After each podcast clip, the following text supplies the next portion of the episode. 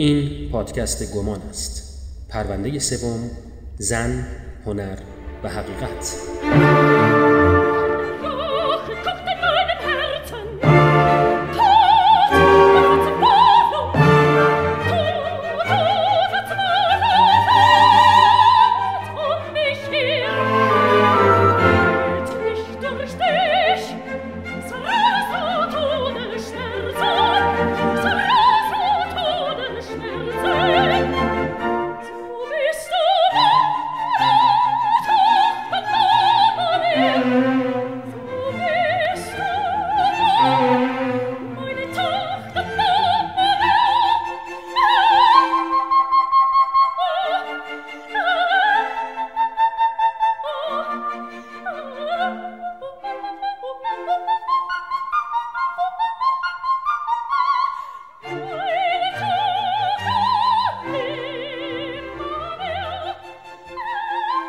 در کنار سیاوش لطفی هستیم.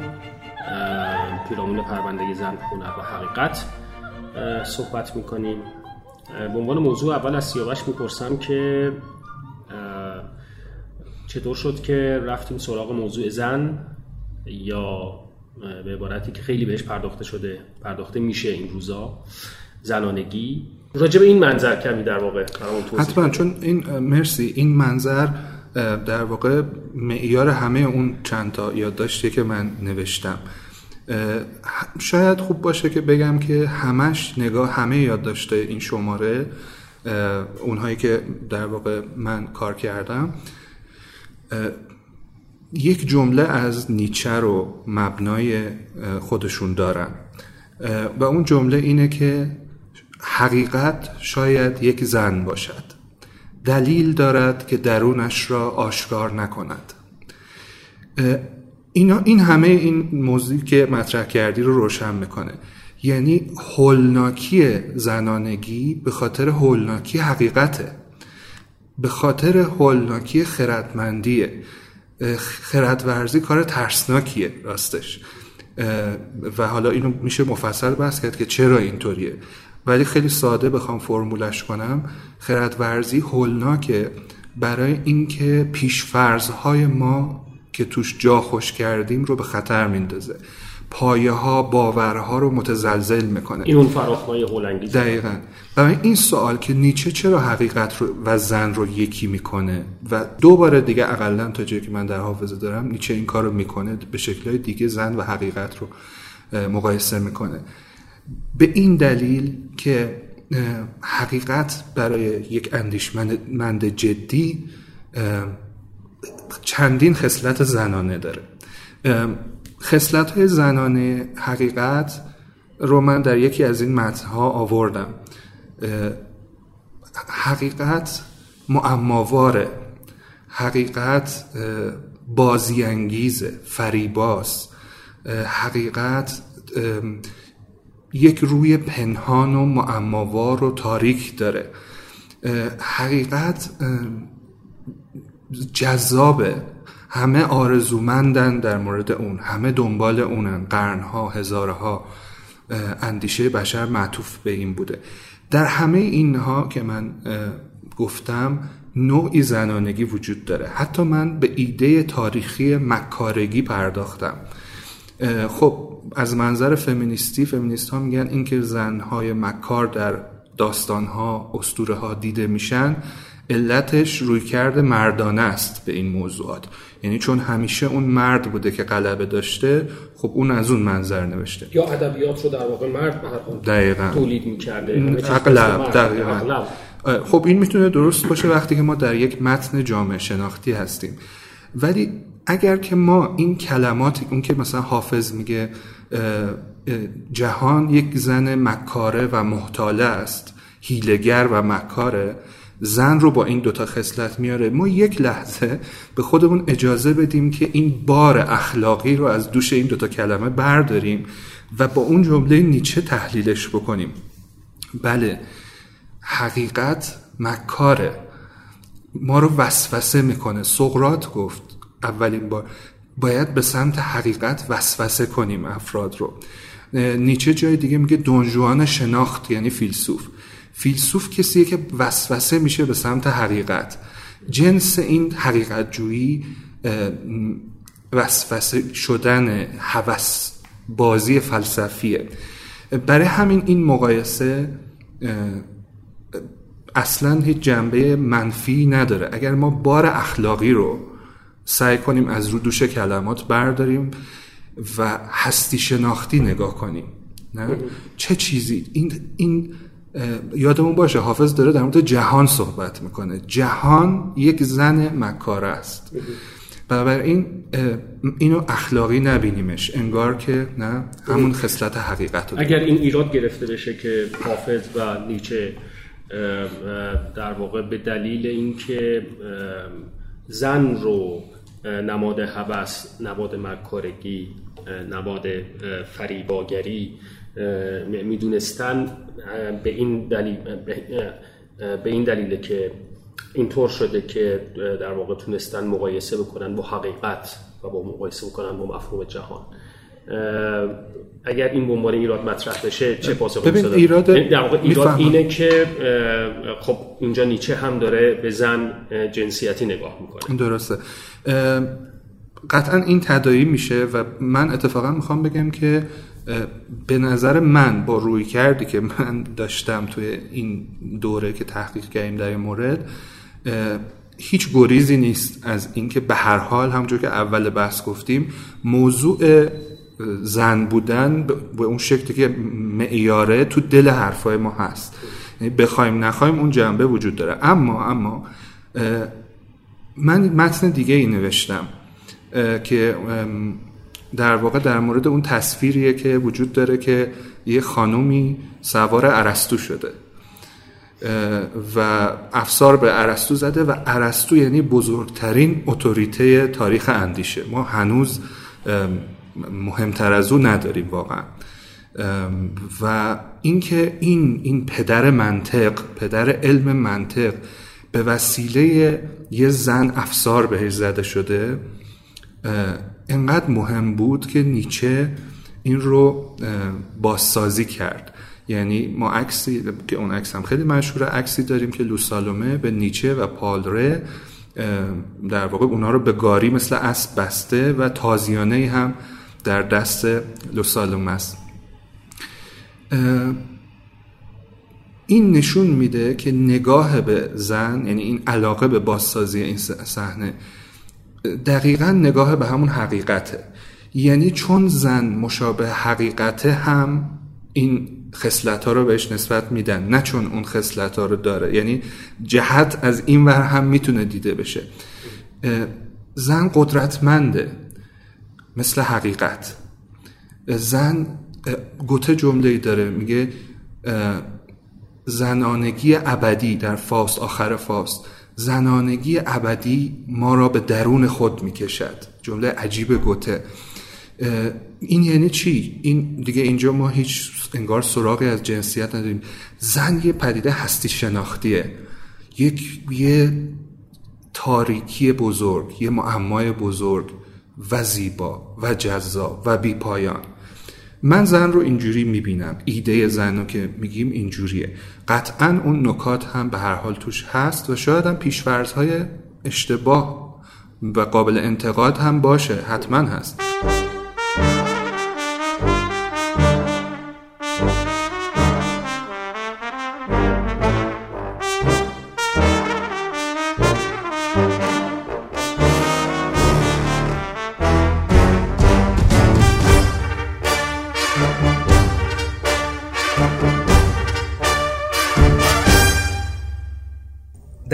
پاندورا بشنوید با صدای بهار.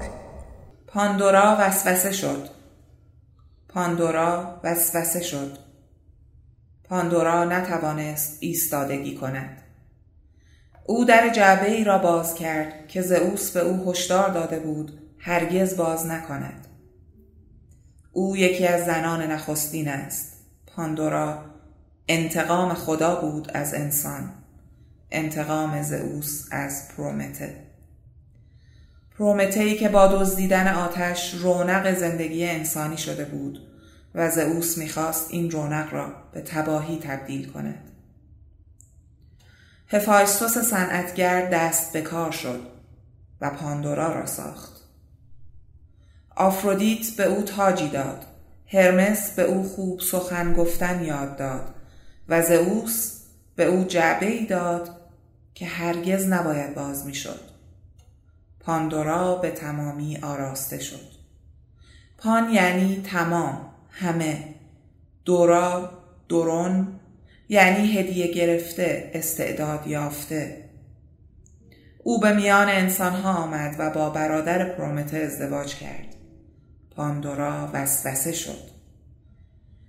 از پاندورا تا هوا وسوسه عنصر آغازگر شناخت است. شناخت با همه مخاطراتش. هوا هم وسوسه شد و وسوسه کرد. از اینجا تا موتیف وسوسه شدن به شناخت در فیگور دنجوان راه درازی نیست. زن عنصر وسوسه به شناخت است. پاندورا در جعبه را باز کرد. و همه مصیبت های بشری از آن بیرون ریختند. پلیدی با گشوده شدن در این جعبه پراکنده شد. پاندورا پلیدی ها را که دید سراسیمه در جعبه را بست و فقط یک چیز در جعبه باقی ماند. امید. جهان پر از رنج بدون امید.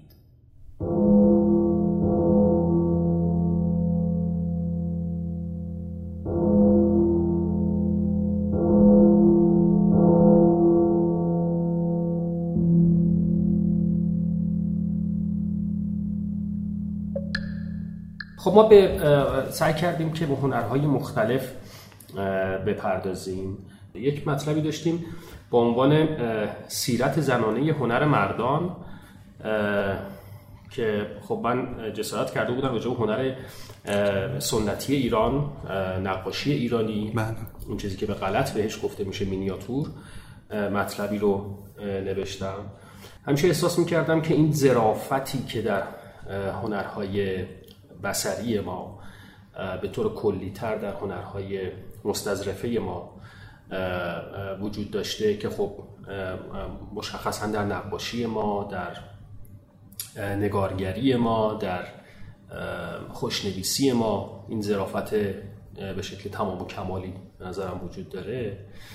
با اون مفهومی که از در واقع از ظرافت در حرفهای شما هم بود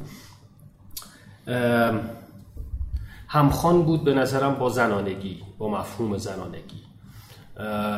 و به نظرم در نگاه اول مثلا برای یک خارجی که یک شرق شناسی که می‌خواد بیاد احتمالا نقاشی های ایرانی رو ببینه شاید پیشفرز ذهنیش این باشه که این نقاشی ها چقدر زنانن به شکل عام.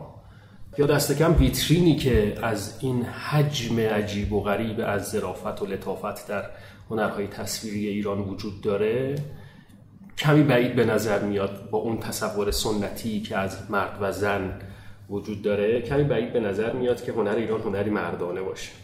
در صورتی که واقعیت چیزی دیگه ایه عموما ما نقاش زن معدود داشتیم شاعر زن معدود داشتیم در مقایسه با تعداد شاعرای مرد تعداد نقاشان مرد تعداد هنرمندان مرد.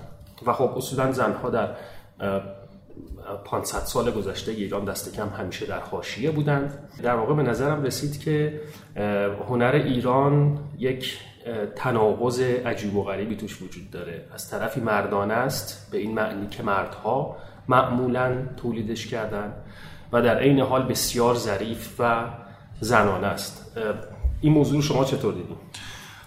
من از اون مطلب که خیلی لذت بردم ولی من فکر می‌کنم که یکی از نکاتی که باز اینجا با رویکردهای جامعه شناختی تناقض پیدا می‌کنه اینه که شرایط طوری شده که محققین نویسنده مثل تو ممکنه احتیاط بخواد بکنه در زمینه اینکه ظرافت رو به مسابه یک خصلت زنانه اسم ببره. ولی مسئله همون کفشه است راستش. یعنی ما بخوایم یا نخواهیم نکته اینه که زن رو نباید تقلیل داد به این ویژگی ها ولی این ویژگی ها در زن هست.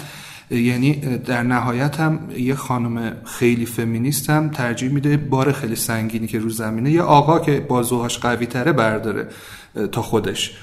چون خودش ظریفتره. و این این یه فاکتیه که به نظرم باید جدیش گرفت که این خصلت ها هست.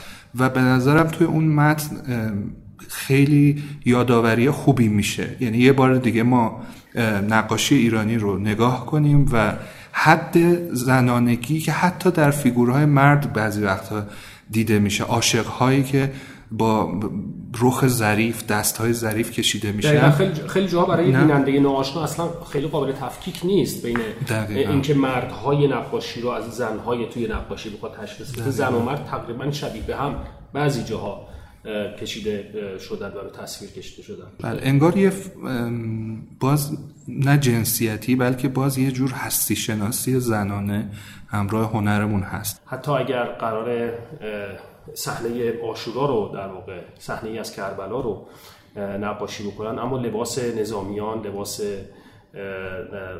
شخصیت های اصلی همه تر و تمیزه همه, تن، همه زیباست همه رنگ ها اشباع و پر از زرق و برقن. به این دلیل که فکر می‌کردن چشم مخاطب باید به زیبایی عادت بکنه. چشم مخاطب, مخاطب باید ظرافت و جذابیت های بسری رو ببینه. من فکر می‌کنم یه نکته مشترک توی این ایده در مورد هنر ایرانی و اون بحث حقیقت ما هست و اونم اینه که همونجور که اشاره کردی به نوعی زیبایی شناسی زیبایی شناسی نقاشی ایرانی متافیزیکیه. یعنی باز حقیقت اونجا حضور داره. حالا تو افلاتونی بیانش کردی جهان مسل خب یه متافیزیکه و دقیقا اون ایدیال ایرانی انگار که یک متافیزیک بهش حاکمه به معنای در واقع وسیع کلمه نه به معنی الهیاتیش بین همه بحث هایی که کردیم قطعا تا ساعت ها میشه چنین بحث های مهمی رو ادامه داد. ولی به نظر می‌رسه یک واژه خیلی مهم هست که مفهوم تاریخمندی رو پشت سر خودش داره و اون حواست و نمیشه راجع به زن و زناندگی حرف زد و انگار از حوا حرفی نزد. کاملا. به همین دلیلم ما یه متنی هم داشتیم در دو, دو قسمت در مورد هوا و بیشتر اون هوایی که آگوست رودن کار کرده که در واقع هوا رو در یک حالت خمیده به درون رفته نشون میده گویی که خودش رو در آغوش گرفته هوا و لحظه ای رو نشون داده رودن که حوا از گناهش با خبر شده. یعنی متوجه شده که گناهکاره و خودش رو داره سعی می‌کنه به خودش پناه برده گویی. نکته خیلی مهم اینجا که شاید نتیجه گیری بحث ما هم باشه اینه که زبان و لباس در این لحظه متولد میشن. یعنی وقتی که حوا می‌فهمه که برهنه است. و سعی کرده خودش رو بپوشونه. لباس چیه؟ لباس فرهنگه. انسان سخنی نگفت. تنها او بود که جامه به تن داشت و آستینش از اشک تر بود. فقط انسانه که فرهنگ داره و کسی که فرهنگ داره رنج می‌بره. آستینش از اشک تر میشه. زبان خرد همه چیز با این لحظه زنانه متولد میشه. بنابراین یه جور متافیزیک فرارفته در زنانگی وجود داره. برای همین میگیم یک ایده است. زن یه یک جهان بیکرانی از خرد از دانایی از زبان و از فرهنگ. همه اینها در ایده و تجسم زن متولد میشن و متجلی میشن. چرا یه کسی مثل, مارتین لوتر میگه موسیقی زنه مثلا؟ یعنی بهش میگه فاو موزیکا موسیقی بانو مثلا. دقیقا به همین دلیله. یعنی اون عنصر متافیزیکی موسیقی اون عنصر غیر مادیش ما بعد و طبیعیش با زنانگی بهتر توصیف میشه چون در زن این متافیزیک همچون یک ایده ابدی وجود داره. آنتیگونه از قلبش فرمان می‌برد. در جعبه ممنوع را آوازخان زیبا مصیبت های بشری همه از جعبه بیرون میریزد. آنتیگونه از قلبش فرمان می‌برد. پیش از آن که آنتیگونه را زنده به دور کنند در یک رویارویی نفسگیر. برابر نهاد جان. نامنعطف قدرت.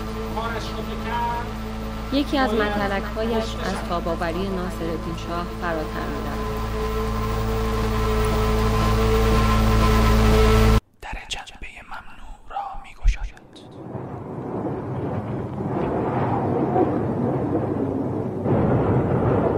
اینان به خود میاندیشند. این مردمان پست نژاد به پستی خود میمانند. اینان که جز آب و نان خود دردی ندارند. پادشاه اینجا چه دید جز پلشتی و جز چهره دژم؟ این جانوران زشت خوی چار ناپذیر را بنگر که چار سازی دولتمندان و دلسوزی شاهان نیز ایشان را بر مردمی نمی افزاید آی هی درشگوی! کدام چاره سازی؟ کدام دلسوزی بزکشان را ببین. بلند تبارانی چون شما از گرده ما تسمه ها کشیده اید. شما و همه یا نوجامگان نوکیسه. شما دمار از روزگار ما در آورده اید. فرق من تو یک شمشیر است که تو بر کمر بسته ای زبانت ببرد. و تو شمشیر را برای همین بسته ای اگر کیسه ای آرد مانده بود بر سر خود می ریختم تا سراپا سپید شوم. شاید ناهید هور پیکر مرا جای فرشته ای می گرفت یا به جای دختر خود و در چشمه ای شست و شو می داد من چه بگویم ای مردان؟ شوهرم مردی پریشان است. آسیابانی که جز شوربختی برای خود چیزی در آسیایش آرد نکرد. مردی پشیمان از مردی که در سرمای سرد و گرمای گرم جز آه و عرق بهره نداشت. این چنین از شوهر من که شما اینک به شمشیرتان نویدش می‌دهید ما چه داریم؟ جز بامی رو به ویرانی جز سنگی قرنده که بر گرد خیش میگردد. همچنین سنگ قران بود و بر گرد خیش میگردید. آنگاه که آن مرد ژنده پوش مهر از لبان خود برداشت. تکه ای از فیلم مرگ یزدگرد رو شنیدیم ساخته بهرام بیزایی و حالا قسمتی از صحبت کیوان جمالی رو میشنویم. پیرامون موضوع زن در شاهنامه. چهره ادبیات فارسی شعر. یعنی واقعا در دنیا ایران رو در عرصه ادبیات به جای اینکه در کنار تاریخ بیهقی یا گلستان سعدی یا کلیله و دمنه بشناسن در کنار شاهنامه و مصنوی و حافظ و سعدی و نظامی می‌شناسن. از شاهنامه از شاید نخستین زنی که در شاهنامه ازش نام برده شده از زمان جمشید از ارنواز و شهرنواز بگیرید تا برسید به زمان فریدون. اینا شاخصای شاهنامه عرض می‌کنم. تا برسید به فرانک مادر فریدون که به اون دلیل خواب و فلان و بهمانی که در زمان زحاک دیده شده که کسی میاد و فلان و بهمان اینها و میاد زحاک رو می‌کشه این رو پنهانش می‌کنن ماجرای داستان موسی پیامبر و فرعون.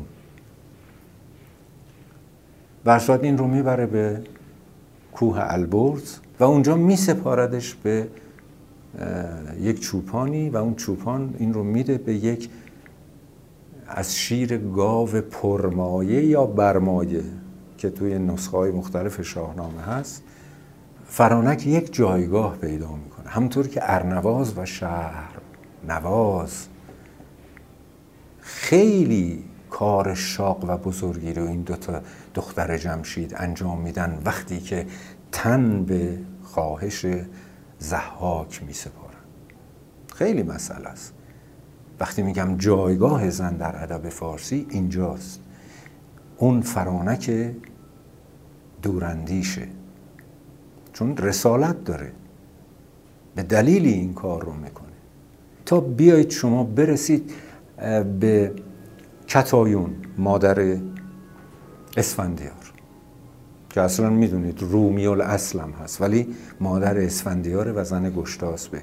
تا می‌رسید به جریره دختر پیران سردار توران زمینه. تا می‌رسید به فرنگیز دختر افراسیابه مادر سیاوشه اینا هر کدومشون جایگاهی دارن و از این جایگاه پرتاب شخصیت ساختاری استوره ها و حماسه های ایران رو پدید میارن یعنی کیخسرو رو یعنی فرود رو.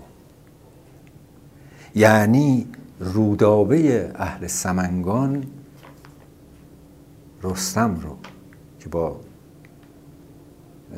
زال پیوند میبنده.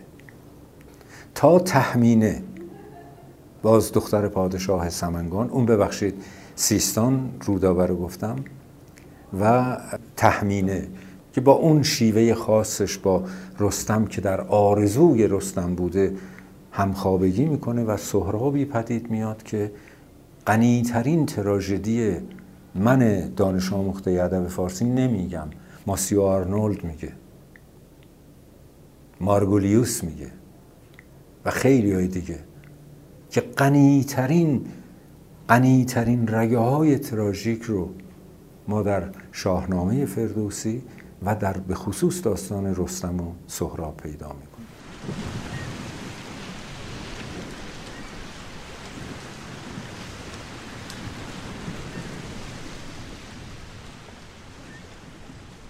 در نعرخیز طوفان عالم کر از هیاهو دردی قریب با زن می گفت زیر باران بی سرپناه خوشتر.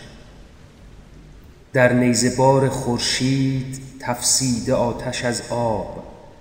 دردش به طعنه می گفت گرمای سخت سوزان بی سایگاه خوشتر.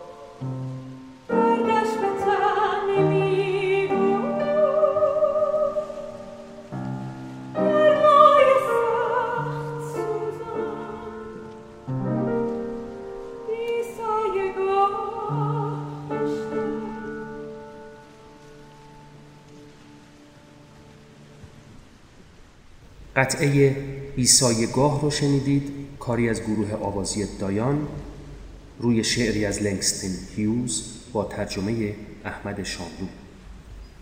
کارمن زیباست به طرز مخاطر آمیزی زیباست به طرز مرگباری زیباست. می توانید این گونه زیبا بودن را تصور کنید؟ گونه ها سرخند و گداخته روزها سرخترند. لبها باز هم سرختر و خون باز سرختر. کارمن به سرخی همه این هاست و سرختر از همه. بگذارید بگویم آتش آن سرخی که می سوزاند. نه سوزاندن فعل رقیقی است برایش. او به آتش می کشد. کارمن اوج نمادی نیده فنفاتال است. عجیب نیست که در آن مهالودگی اخلاقی فرانسه قرن 19 مفتی ها و ریسفیت ها شنیدن این آواز اقواگر کشنده را تاب نیاوردند. مردم کم مانده بود به جورج بیزه گوجه پرت کنند. اما کارمن سرانجام دلها را رو بود و معیار را تغییر داد. کارمن تیغ زرافت است. کارمن آراستگی مرگبار است. آنقدر زیبا که می ارزد سرت را برایش به باد بدهی. درباره کارمن شنیدید با صدای هرش. حالا به آریای هابانرا از اپرای کارمن اثر جورج بیزه گوش می‌کنیم و خداحافظ.